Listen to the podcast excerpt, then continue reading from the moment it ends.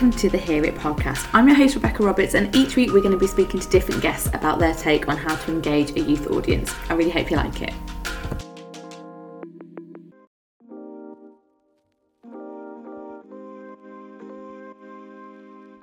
Hello and welcome to episode 17 of the Hear It podcast. Now we're moving on to talk about a new theme this week, and we're going to start talking about um, health messaging and behaviour change with youth audiences.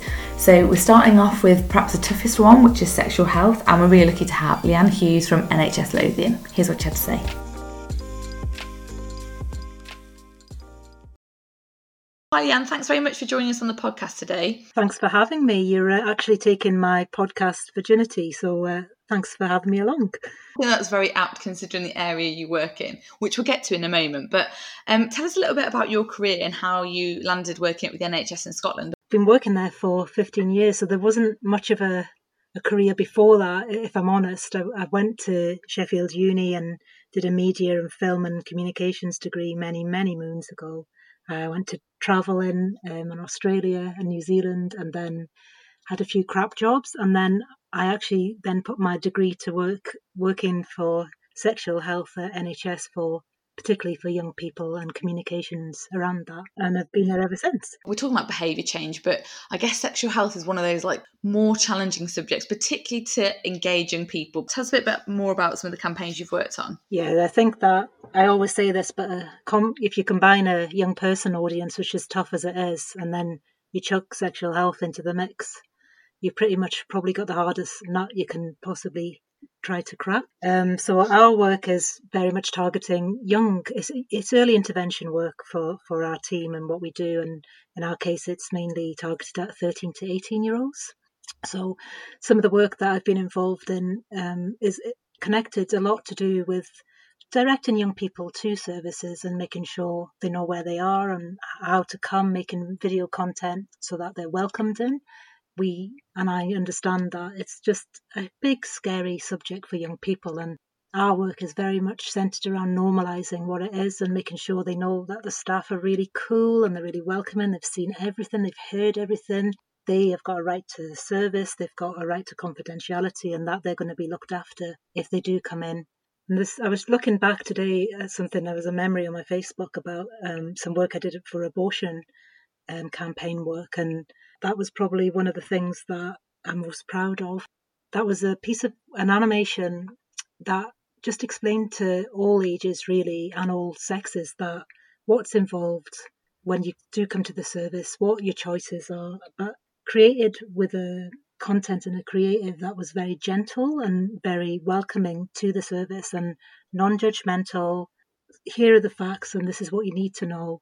That was actually tied to a randomized control trial we did versions of it for Sweden and for France and for Portugal at the time, uh, as well as a Scottish one.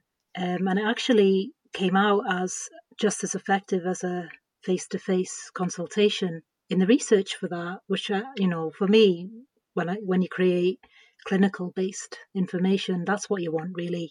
Do you think it's like a power issue more than anything? Getting information from older people, it's almost like this power challenge of, and going somewhere outside of, I guess, their home and it's quite like a scary step for them isn't it? So it's probably a big part of your information like the content you create is making it easier and, and less scary. Underneath all of my work and i think everything i've ever done in a subject it needs to be emphatic to young people even as they enter into our building you know we're always reminding our receptionists how it feels for a young person to enter the building the courage it takes for them to actually approach a subject which is really private.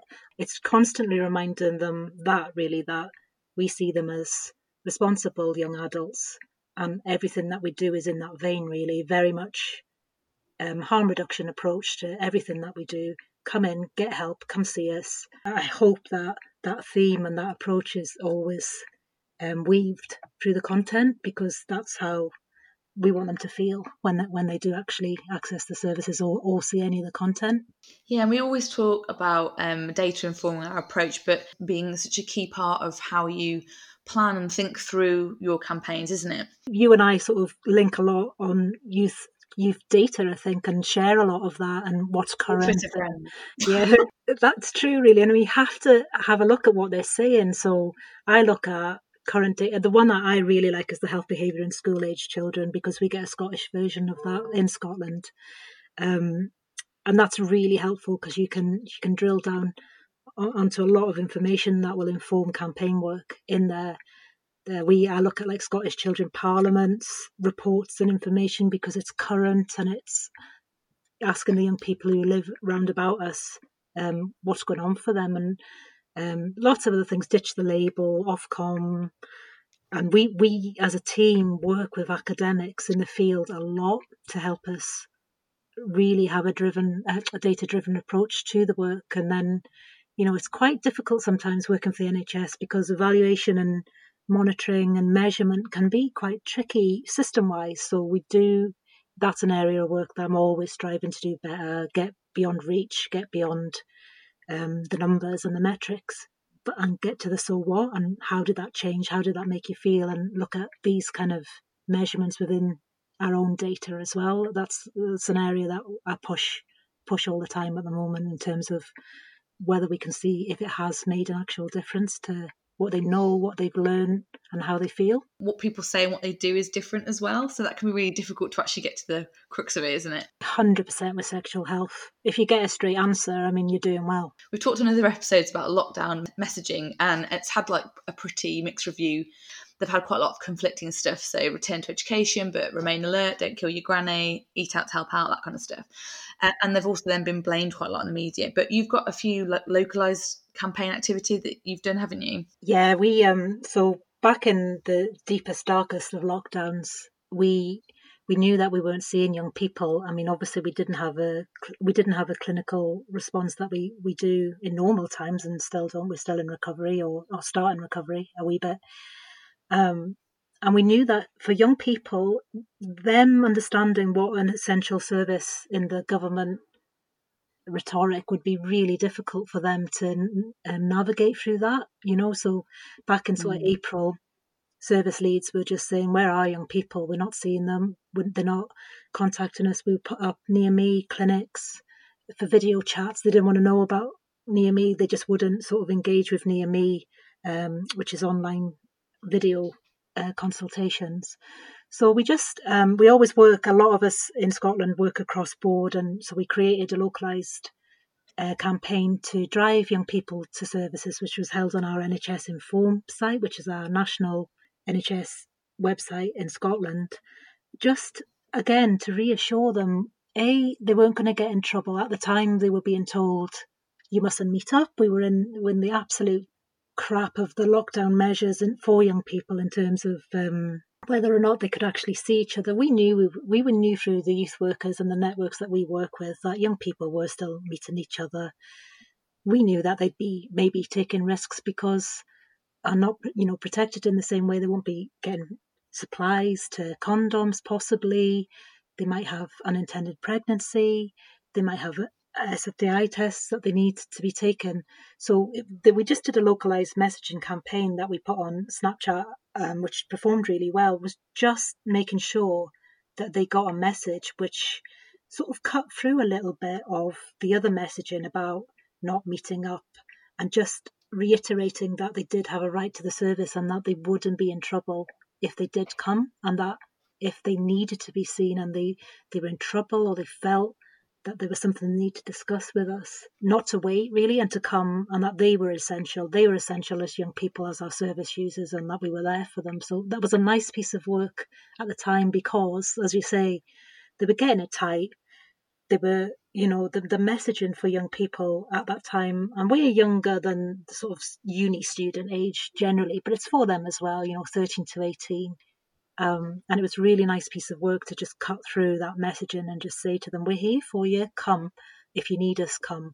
That piece of work was very much just to encourage them that they wouldn't be judged, they wouldn't be in trouble if they had met up. It's confidential service and that that we'd support them yeah, I guess you're up against it anyway for young people to use your services, let alone with this kind of, I guess, if there's gaps to fill or there's any reason why not to come, they kind of put it off. So, yeah, that's an interesting that you use Snapchat as well. So, did you just like target geographically target content and adverts at young people? Yeah, we placed it on Snapchat. We um, because we don't have a natural sort of organic output. I mean, we can use our own we can use our own platforms and our own accounts for that. But my my feeling is always that we need to go to where they are. We've just rerun it on YouTube actually, um, just before Christmas, and it worked really well on Snapchat. We had quite a high engagement in terms of what happened with them swiping up and then going to the NHS Inform website for the call to action to find the, their local service, and then on the NHS Inform website, then they get a bit more information as to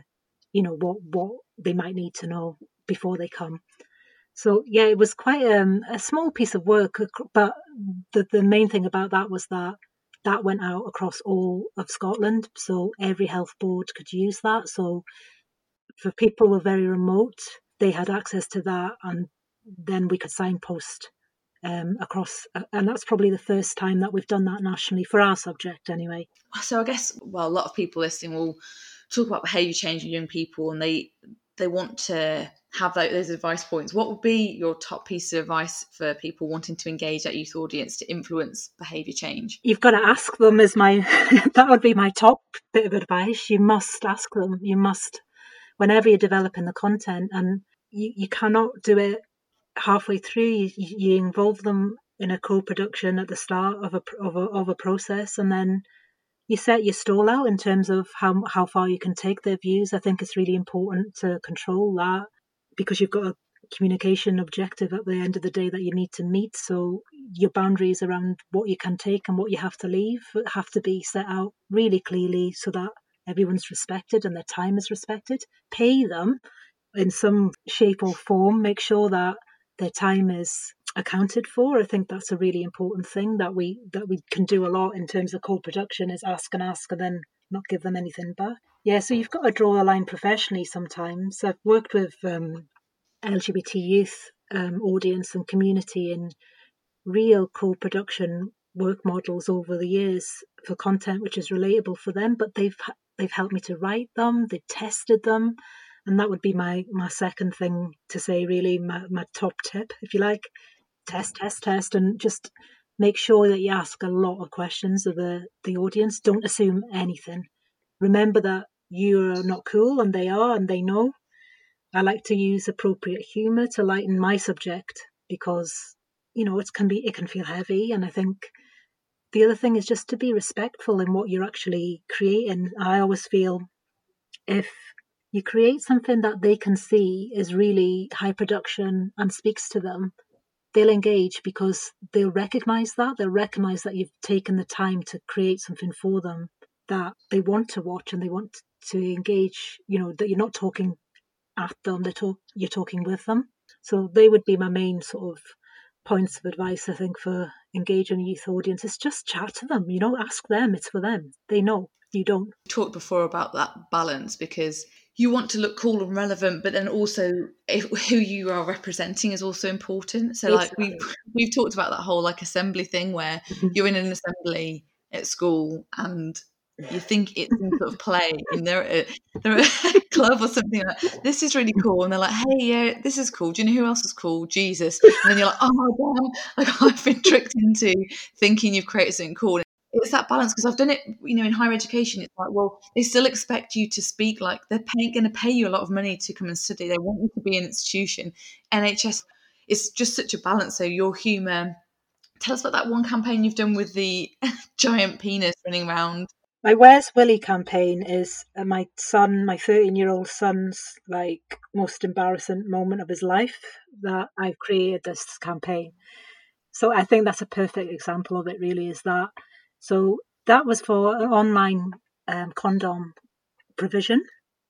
So I worked with an agency called Alive with Ideas, who are absolutely wonderful and full of fun, um, and and sort of just briefing that job was the best ever because we had to talk about size of willies and how to draw animated willies, and it was it was just a scream from start to finish, to be honest. But the point of it is really is that we had an animated Willie running around the streets of Edinburgh um, with messaging about being protected and but with uh, the humor you know it's just getting the humor right. And at the end he does a wee floss which was current at the time. I'm not sure if we're now out of date with the floss but i still love it. I still stand by it. Um, and th- that's about it really. It's about just being on the right side of cheeky making something that is engaging but gets the point across and makes them want to click through to actually get free condoms online.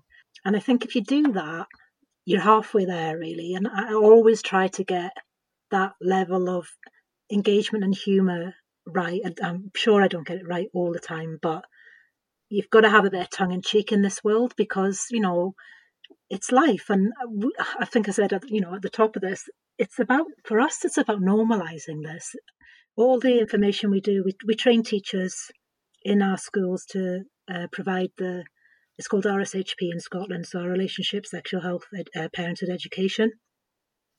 All our training is for teachers, and so it's just another layer of work really about breaking down the stigma and the barriers and trying to be a bit more Swedish, you know, at the end of the day, and not so British or Scottish or, um, you know, this is life, this is normal for all of these folk and trying to break down that embarrassment um, is a good way of starting a conversation and, and getting them the help that they need. And is there a brand or organisation or particular campaign that springs to mind that you think does a really good job at engaging children or young people? I really love See Me Scotland, their mental health work um, in Scotland. I just really love the tone and the the visual creative content of, of their campaign work. It's really beautiful. And I think it's emphatic in terms of what's happening for young people, especially now. We know that the mental health for young people over COVID has just been just eh, horrendous in a lot of cases, and they're so isolated. And uh, my heart goes out to them, to be honest. But See Me Scotland is someone is is um, a, a body of work I've followed for a long time that I just really love. I think they get it really right. And for fun, I love Irn-Bru. It's a big sort of part of Scottish culture to have the ginger um, Leith agency are pretty awesome. And when that comes on the telly at Christmas time, if we get an Irn-Bru snowman version of the advert, it's pretty much it's on. So I like Irn-Bru. It's not for young people, it's for everyone, but um, young people love it. Are there any podcast, books, or newsletters you'd recommend that we check out that you enjoy? Well, this year for me in lockdown has been a lot about really looking into the world of behavioral insights and science and change or whatever you want to call it. It's called everything. So there's um, Lynn PR and Sheoni Lynn who um, has worked with me a little bit, um, mentoring me around this subject because I'm really interested in how you use behavioral insights to start your campaign work and, and for it to, to help actually in communications looking at this as, a, as the theory um, for that. So she's doing a newsletter uh, under Lynn PR, and I'd recommend checking that out if you're interested in behavioural change and science. And I really like Andy Green. He does um, something called Dublin Conversations. He's about transformative transformative comms, and he's really worth a follow. He's doing some really interesting work around um, change for good in terms of communications. I really like I really like his work what else? Um, I'm I'm knees deep really in accessibility stuff at the moment because I'm rebuilding a website and we're having to have a look at that. I really like. I've been reading content design by Sarah Richards, which is the bible of all things pub of plain English, and uh, that's exciting. Um, yeah, and for fun or for myself, not work wise, there's a guy called Brett Moran who's in Thailand and does a morning meditation to which everybody I would recommend um, sitting listening to the to the noises of the sea and Thailand um, for half an hour in the morning to chill. Oh, check that out. In fact, we've got um, Sheoni Lynn coming on the next episode. Oh, thanks so much for your time today. It's been brilliant chatting to you. Thanks so much.